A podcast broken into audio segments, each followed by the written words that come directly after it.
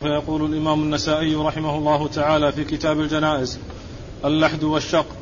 قال رحمه الله تعالى أخبرنا عمرو بن علي قال حدثنا عبد الرحمن قال حدثنا عبد الله بن جعفر عن إسماعيل بن محمد بن سعد عن أبيه عن سعد رضي الله تعالى عنه قال ألحدوا لي لحدا وانصبوا علي نصبا كما فعل برسول الله صلى الله عليه وسلم. بسم الله الرحمن الرحيم. الحمد لله رب العالمين. وصلى الله وسلم وبارك على عبده ورسوله نبينا محمد وعلى آله وأصحابه أجمعين. أما بعد يقول النسائي رحمه الله اللحد والشق أي في في القبر والمراد باللحد هو أنه إذا حفر القبر يحفر من الجهة الأمامية إلى جهة القبلة مكان يوضع فيه الميت ليس على سمت القبر وإنما يكون داخلا. هذا هو اللحد لأنه فيه ميل عن سمت القبر. واللحد هو الميل والإلحاد هو الميل. الإلحاد في آيات الله وأسمائه في أسماء الله وصفاته الميل بها عما تدل عليه إلى ما لا تدل عليه. وأما الشق فهو أنه إذا حفر القبر يحفر في وسطه حفرة يوضع فيها الميت. وإذا وضع وفي حال الشق فإن اللبن يوضع وضعا يعني وكأنه سقف والميت تحته. وأما اللحد فإنه ينصب اللبن نصب بحيث يعني يكون على طرف اللبنة على القبر وطرفها على جهة مقابل الجهة العليا التي فوق اللحد. ففي حال آه، استعمال الشق يوضع اللبن وضعا. وفي آه، استعمال اللحد ينصب اللبن نصبا بحيث يكون يعني قائما بميول بحيث آه، يغلق الفتحة التي يوضع فيها الميت. واللحد أفضل وكل من اللحد والشق جائز. إلا أن اللحد أفضل من الشق. وهو الذي عمل برسول الله صلى الله عليه وسلم. يعني حيث وضع له لحد ووضع فيه صلى الله عليه وسلم. والشق جائز لأن ذلك كان معمولا به في زمن النبي صلى الله عليه وسلم ومن بعده الذي هو الشق ولكن اللحد أفضل منه لأنه هو الذي فعل, فعل برسول الله صلى الله عليه وسلم حيث جعل له في قبره لحد ووضع فيه ولم يجعل له شق فيوضع فيه فكل منهما سائغ وجائز. وقد جاء في بعض الأحاديث التي ستأتي اللحد لنا والشق لغيرنا. أي لأهل الكتاب. لكن هذا لا يدل على أن المسلمين لا يستعملونه لأن النبي لأنه كان آه، مستعملا في زمن النبي عليه الصلاة والسلام وبعد زمنه عليه الصلاة والسلام وبعد زمنه عليه الصلاة والسلام. إلا أن اللحد أفضل من الشق. وقد أورد النسائي حديث سعد بن أبي وقاص رضي الله عنه أحد العشرة المبشرين بالجنة الذين بشرهم النبي صلى الله عليه وسلم بالجنة في حديث واحد. فقال أبو بكر في الجنة وعمر في الجنة وعثمان في الجنة وعلي في الجنة وطلحة في الجنة والزبير في الجنة وسعد بن أبي وقاص في الجنة وعبد الرحمن بن عوف في الجنة وأبو عبيدة بن الجراح في الجنة وسعيد بن زيد في الجنة. عشرة أشخاص سردهم النبي صلى الله عليه وسلم في حديث واحد وقال عن كل واحد منهم أنه في الجنة ولهذا أطلق عليهم العشرة المبشرين بالجنة. وسعد بن أبي وقاص رضي الله عنه هو آخر العشرة موتا آخر العشرة المبشرين بالجنة موتا كما سبق أن مر بنا في درس المصطلح وهو أنه مات سنة خمس وخمسين وكان آخر العشرة المبشرين بالجنة وفاة رضي الله تعالى عنهم وأرضاهم. وهو وقد قال سعد أوصى بأنه إذا مات يلحد لحدا يلحد له لحدا ويوضع عليه وينصب له عليه اللبن نصبا. لأن النصب لأن نصب اللبن إنما يكون مع اللحد. بخلاف الشق فإنه لا ينصب. وإنما يوضع عليه كالسقف. لأن فتحة القبر يشق في وسطها شق ويوضع الميت فيه ثم توضع اللبن مصفوفة موضوعة وضعا. وأما اللحد فإنها تنصب نصبا لأن محفور في جهة القبلة فتنصب اللبن عليه ينصب اللبن عليه نصبا. فسعد رضي الله عنه أوصى بأن يفعل به كما فعل برسول الله عليه الصلاة والسلام بأن يلحد له لحد وأن ينصب اللبن نصبا. وإسناد الحديث يقول النسائي أخبرنا عمرو بن علي. أخبرنا عمرو بن علي هو الفلاس المحدث الناقد ثقة أخرج له أصحاب الكتب الستة بل هو شيخ لأصحاب الكتب الستة. روى عنه مباشرة وبدون واسطة. روى عنه مباشرة وبدون واسطة. عمرو بن علي الفلاس. عن عبد الرحمن. عن عبد الرحمن بن مهدي. عبد الرحمن بن مهدي البصري. وهو ثقة أخرج له أصحاب الكتب الستة. عن عبد الله بن جعفر. عن عبد الله بن جعفر آه ابن عبد الرحمن ابن ألو... ابن المسور ابن مخرمة. ويقال له المسوري نسبة إلى جده المسور ابن مخرمة. وهو ثقة أخرج له. ولا بأس به وهو لا بأس به. لا بأس به أخرج له. البخاري تعليقا ومسلم وأصحاب السنة. البخاري تعليقا ومسلم وأصحاب السنة الأربعة. وكلمة لا بأس به تعادل صدوق. كلمة لا بأس به عند الحافظ بن حجر تعادل صدوق. أي أن حديثه ممن, ممن يكون حديثه حسنا لذاته. لأنه هو الذي خف ضبطه فيكون حديثه حسنا لذاته. من غير أن يحتاج إلى اعتضاد. وهي مثل صدوق. لا بأس به ليس به بأس. صدوق هي بمعنى واحد. ولكن في اصطلاح بعض المحدثين وهو يحيى بن يحيى بن معين أنه إذا قال لا بأس به في الرجل فهو توثيق. تعادل ثقة عنده. فإذا قال عن رجل لا بأس به فإنه يريد بذلك أنه ثقة. ولهذا قالوا إن لا بأس به عند يحيى بن معين توثيق. لا بأس به عند يحيى بن معين توثيق. يعني هي مثل ثقة. عن إسماعيل بن محمد بن سعد. عن إسماعيل ابن محمد ابن سعد. إسماعيل محمد بن سعد؟ نعم. إسماعيل بن محمد بن سعد بن أبي وقاص. إسماعيل بن محمد ابن سعد بن أبي وقاص المدني وهو ثقة أخرج له البخاري. إلا ابن ماجه. أخرج له أصحاب الكتب الستة إلا ابن ماجه. أخرج له أصحاب الكتب الستة إلا ابن ماجه فإنه لم يخرج له شيئا. عن أبيه. عن أبيه محمد بن سعد.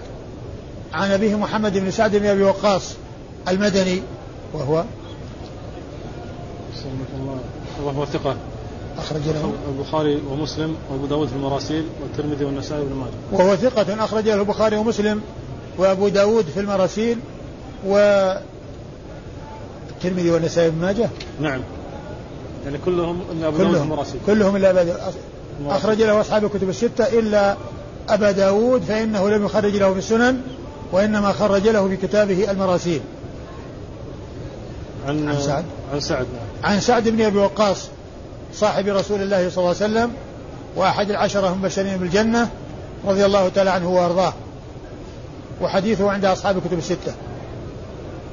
شيخ أحد الإخوان يقول بأن إسماعيل بن محمد في تهذيب الكمال أخرج له الجميع إلا أبا داود. إلا أبا داود؟ إيه نعم في تهذيب الكمال. وعندنا في النسخة الشامية كلهم إلا ابن ماجه وعن ثقة حجة. كتابة؟ قال إلا أبا داود؟ بدل ابن ماجه؟ نعم. قارنت بين النسخة الشامية تهذيب الكمال قال الجماعة إلا أبو هذا وسا... هذا إسماعيل بن سعد ابن محمد بن سعد إسماعيل بن محمد بن سعد.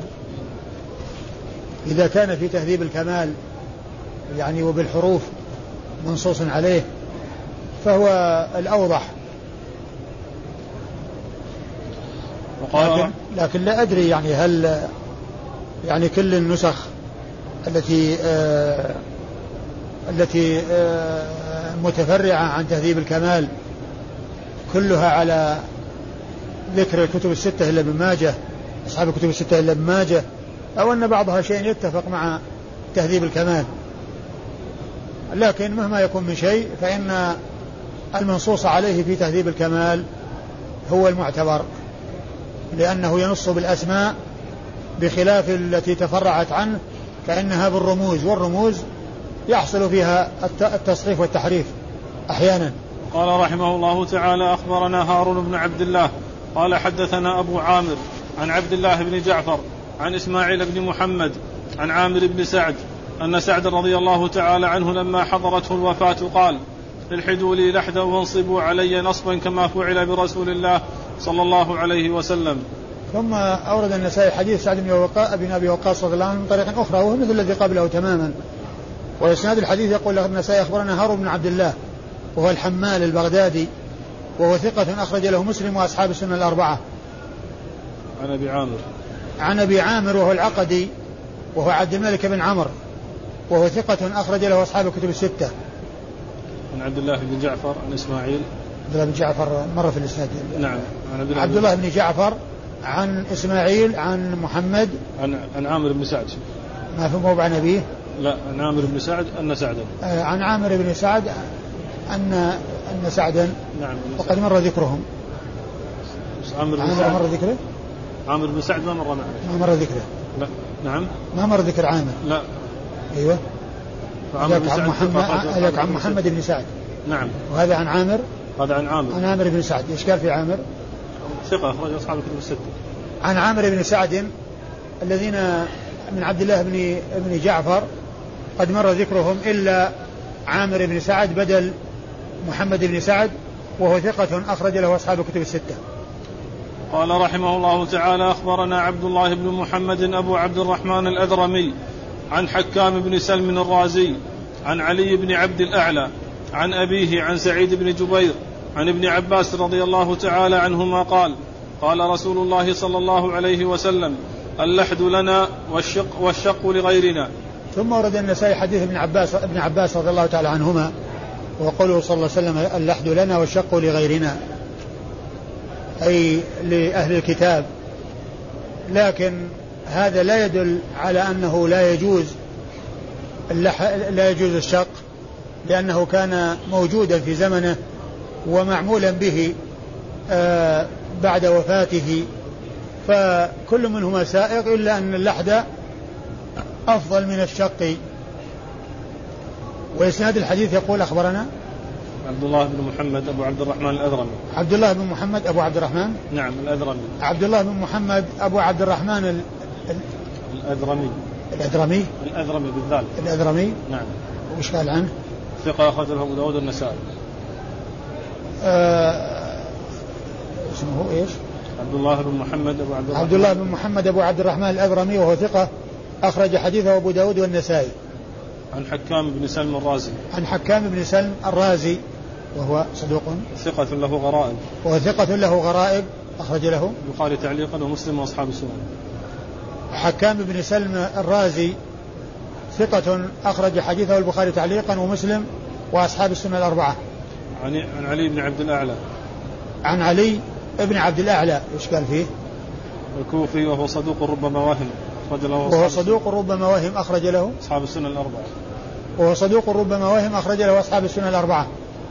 عن أبيه عن أبيه وهو عبد الأعلى بن عامر الثعلبي. عبد الأعلى بن عامر.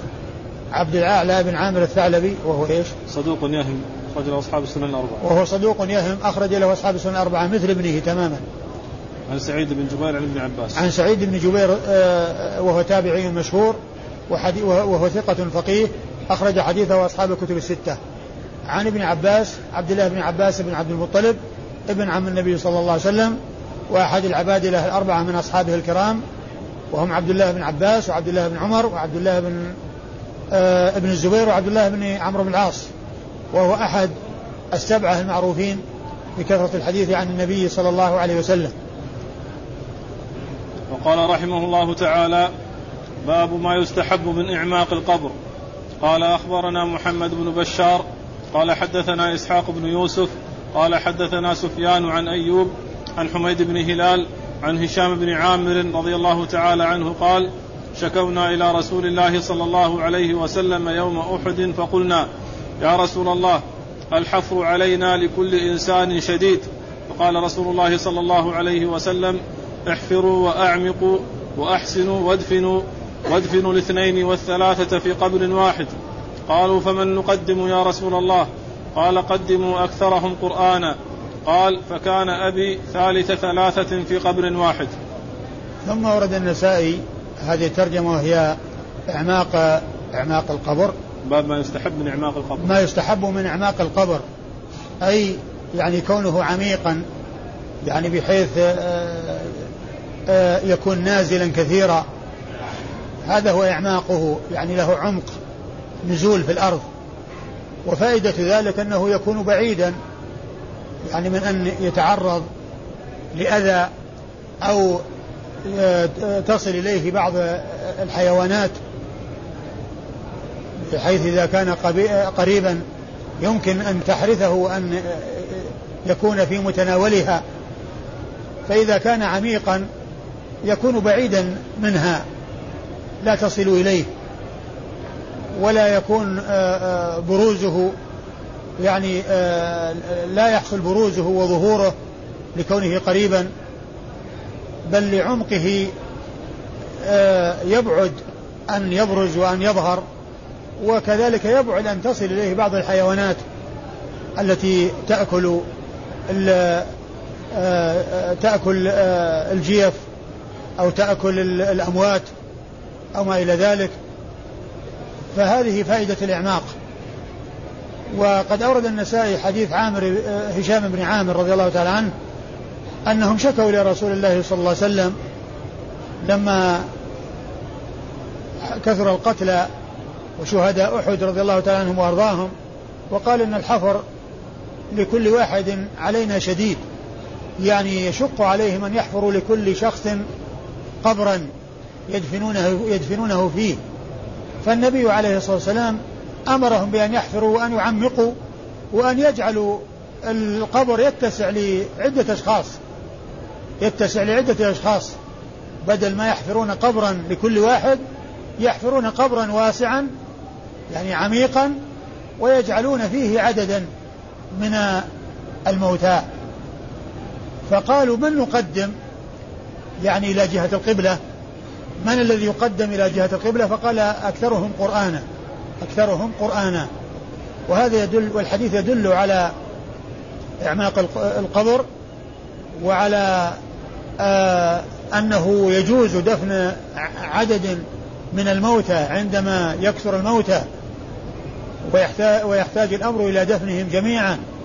فإن, فإن ذلك سائغ وعند عدم الحاجة كما هو معلوم كل شخص يحفر له قبر عندما يعني لا يكون هناك أمر يدعو إليه مثل كثرة الموتى الذين يشق أن يحفر لكل واحد منهم قبر فإنهم فإنه يدفن جماعة في قبر واحد.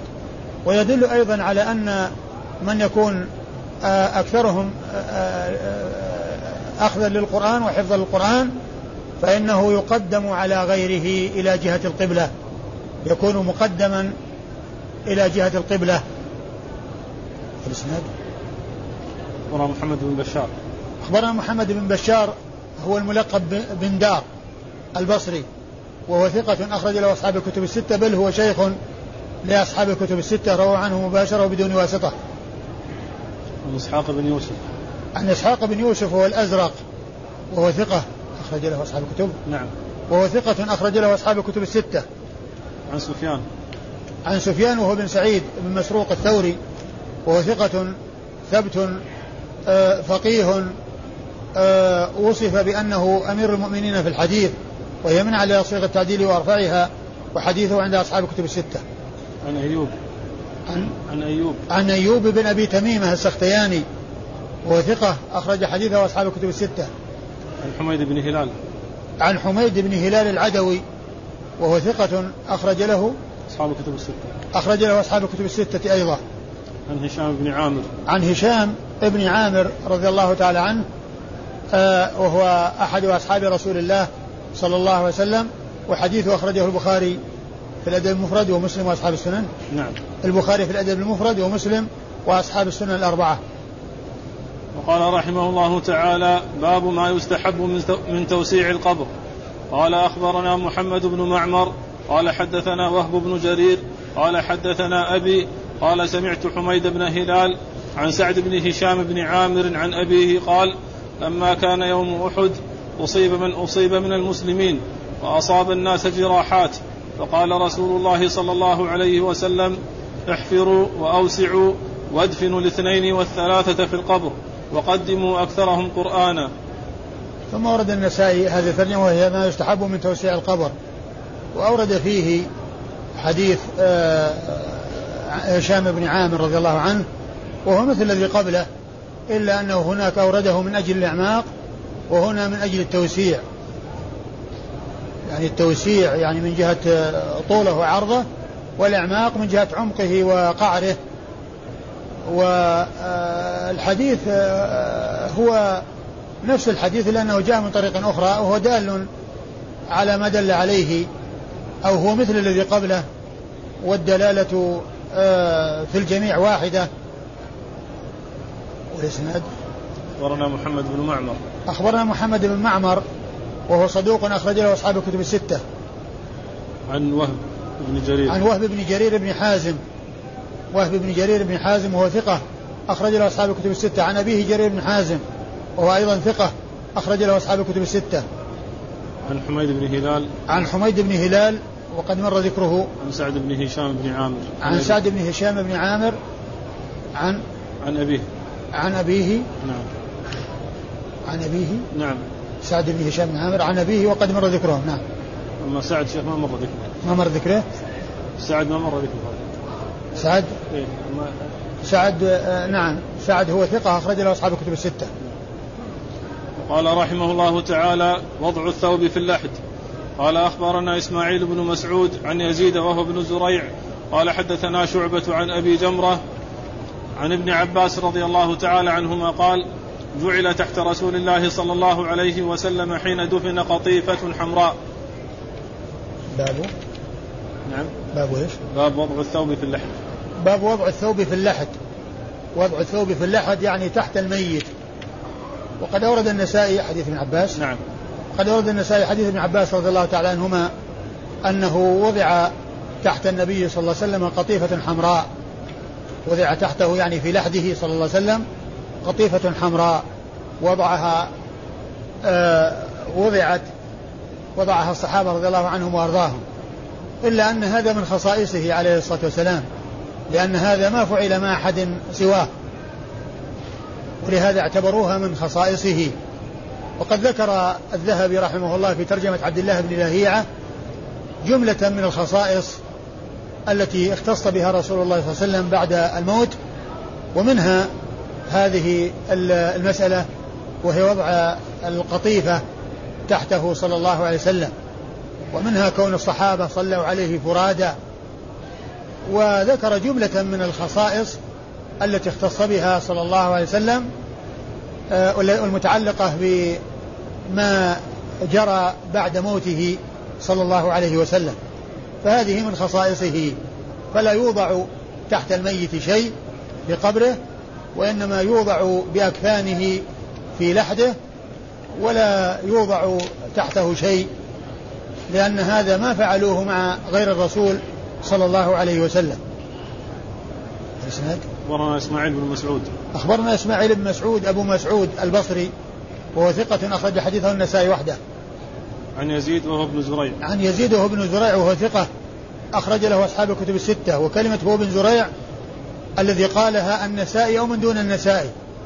يعني ليس إسماعيل بن مسعود هو الذي قالها لأن التلميذ لا يحتاج إلى أن إلى أن يقول هو. بل ينسب شيخه كما يريد. عن شعبة.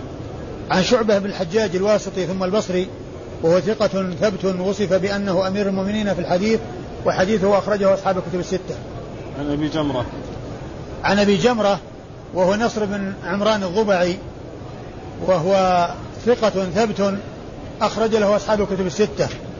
وهو آآ آآ ملازم لعبد الله بن عباس رضي الله عنهما وارضاهم رضي الله عنهما.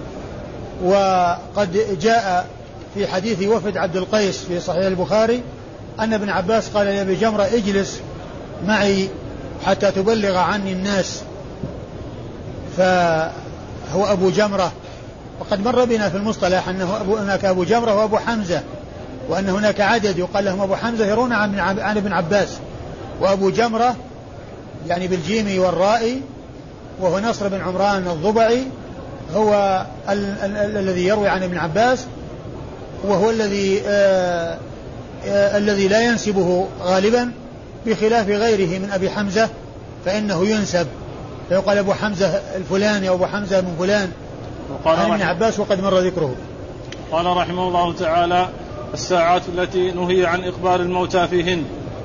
قال أخبرنا عمرو بن علي قال حدثنا عبد الرحمن قال حدثنا موسى بن علي بن رباح قال سمعت أبي قال سمعت عقبة بن عامر الجهني رضي الله تعالى عنه قال ثلاث ساعات كان رسول الله صلى الله عليه وسلم ينهانا أن نصلي فيهن أو أن نقبر فيهن موتانا حين تطلع الشمس بازغة حتى ترتفع وحين يقوم قائم الظهيرة حتى تزول الشمس وحين تطيف الشمس للغروب.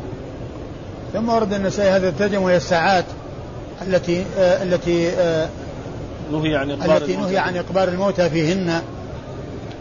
آه المراد من ذلك أن هناك أوقات ثلاثة يعني قصيرة جدا جاء النهي عن الصلاة فيها وعن إقبال الموتى فيها أو قبر الموتى فيها وهي إذا طلعت الشمس حتى ترتفع وإذا آه زالت يعني حتى إذا إذا قام قام قائم الظهيرة حتى تزول يعني عندما تكون على الرؤوس حتى تميل ويظهر الفيء تميل إلى جهة المغرب بدل ما كانت جاءت من جهة المشرق ثم صارت على الرؤوس ثم مالت إلى جهة المغرب فيأتي الفيء وكذلك عند عند غروبها. عند غروب الشمس. هذه أوقات ثلاثة قصيرة جاء النهي عن الصلاة فيها وعن قبر الموتى فيها. أخبرنا عمرو بن علي. أخبرنا عمرو بن علي هو الفلاس وقد مر ذكره. عن عبد الرحمن. عن عبد الرحمن بن, مهدي وقد مر ذكره. عن موسى بن علي بن رباح. عن موسى بن علي بن رباح بالتصير. أبوه علي تصير علي. بن رباح موسى بن علي بن رباح. وهو ثقة. صدوق ربما أخطأ. وهو صدوق ربما أخطأ أخرج له. البخاري في الأدب ومسلم وأصحاب السنن وهو صدوق ربما أخطأ أخرج له البخاري في الأدب المفرد ومسلم وأصحاب السنن الأربعة. عن أبيه علي بن رباح. وهو صدوق يخطئ. وهو ثقة أخرج له البخاري في الأدب ومسلم وأصحاب السنن وهو ثقة أخرجه البخاري في الأدب المفرد ومسلم وأصحاب السنن الأربعة. عن عقبة بن عامر الجهني. عن عقبة بن عامر الجهني صاحب رسول الله. صلى الله عليه وسلم ورضي الله تعالى عنه وأرضاه وحديثه عند أصحاب الكتب الستة. وقال رحمه الله تعالى أخبرنا عبد الرحمن بن خالد القطان الرقي قال حدثنا حجاج قال قال قال ابن جريج أخبرني أبو الزبير أنه سمع جابر رضي الله تعالى عنه يقول خطب رسول الله صلى الله عليه وسلم فذكر رجلا من أصحابه مات فقبر ليلا وكفن في كفن غير طائل. فزجر رسول الله صلى الله عليه وسلم أن يقبر إنسان ليلا إلا أن يضطر إلى ذلك. ثم ورد النسائي حديث جابر بن عبد الله رضي الله عنه في قصة الرجل الذي توفي وكفن في كفن غير طائل يعني آه يعني آه آه ليس كافيا أو ليس ذا شأن فبلغ ذلك رسول الله صلى الله عليه وسلم فنهى عن أن يقبر الموتى ليلا إلا أن يضطر إلى ذلك. فدل هذا على كراهية الدفن في الليل يعني إلا إذا ترتب عليه إذا ترتب عليه مثل ذلك ولكنه إذا اضطر إلى ذلك فإن ذلك سائغ كما كما جاء في الحديث نفسه. نهى رسول الله صلى الله عليه وسلم أن يقبر الميت ليلا نهى رسول يقبر إنسان ليلا إلا أن يضطر إلى ذلك. أن يقبر إنسان ليلا إلا أن يضطر إلى ذلك. فعند الحاجة والضرورة لا بأس بذلك. ومن آه ومن الأمور التي تترتب على آه الدفن في الليل آه عدم وجود المصلين أو كثرة المصلين عليه. وكذلك أيضا قد لا يتوفر وتيسر الكفن الذي يكفي ويكون كافيا.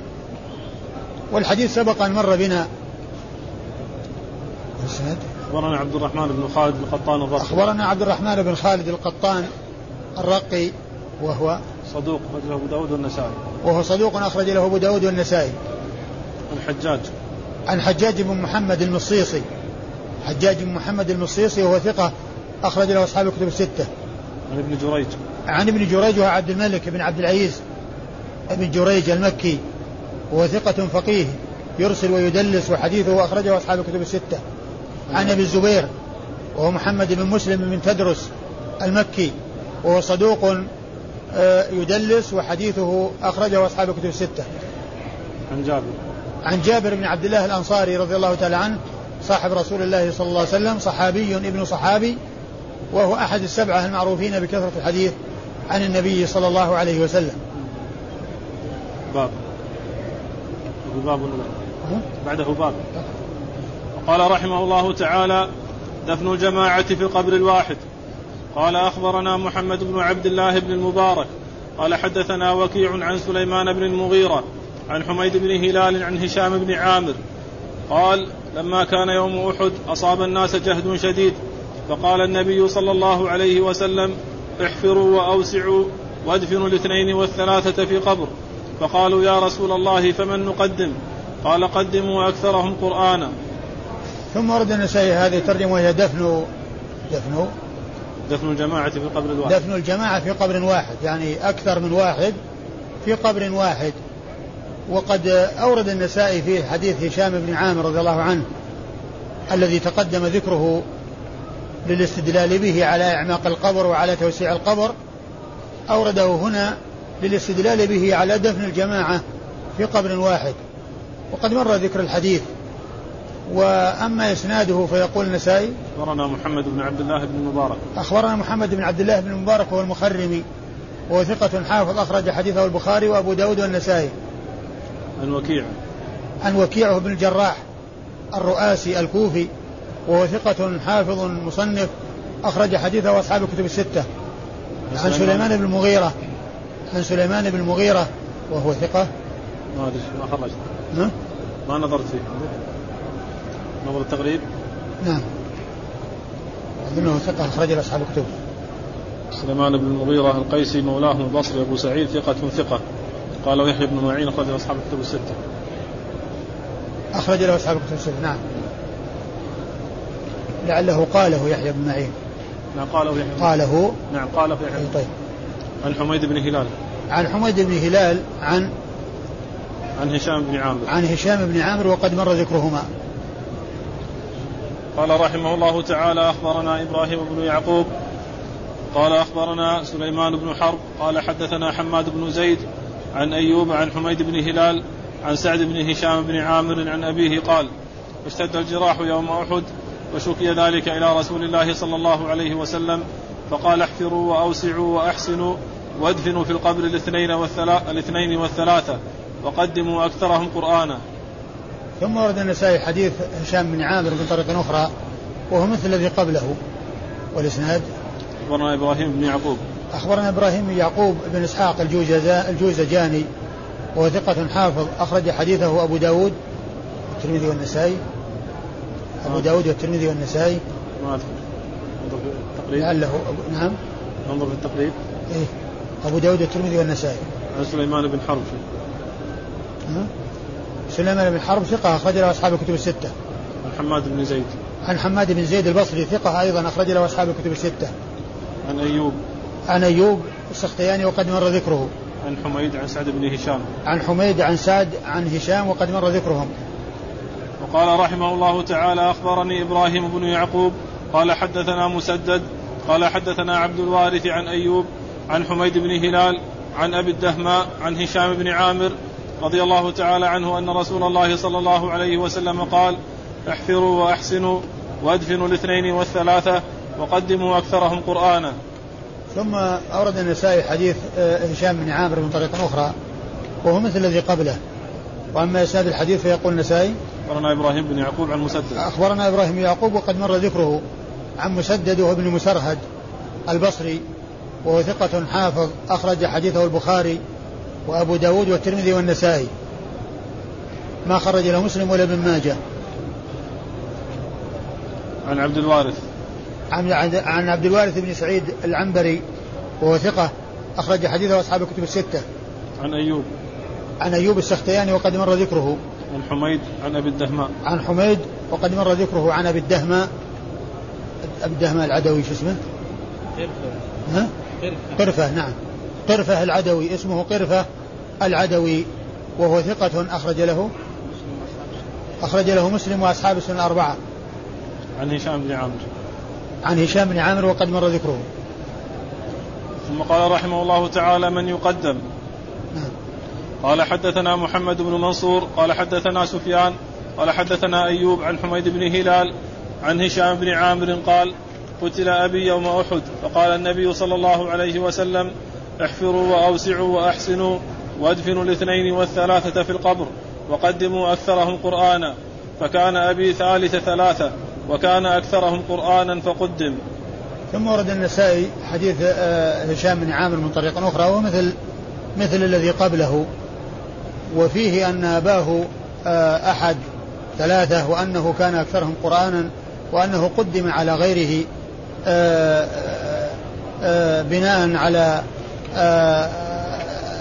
ما أرشد إليه الرسول الكريم صلى الله عليه وسلم من تقديم أكثرهم من يكون أكثر قرآنا هو الإسناد.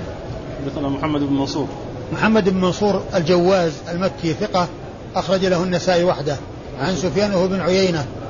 الهلالي المكي وهو ثقة أخرج له أصحاب الكتب الستة. عن عن أيوب عن حميد عن هشام. عن أيوب عن عن حميد عن هشام وقد مر ذكرهم. والله تعالى أعلم وصلى الله وسلم وبارك على عبده ورسوله نبينا محمد وعلى آله وأصحابه أجمعين.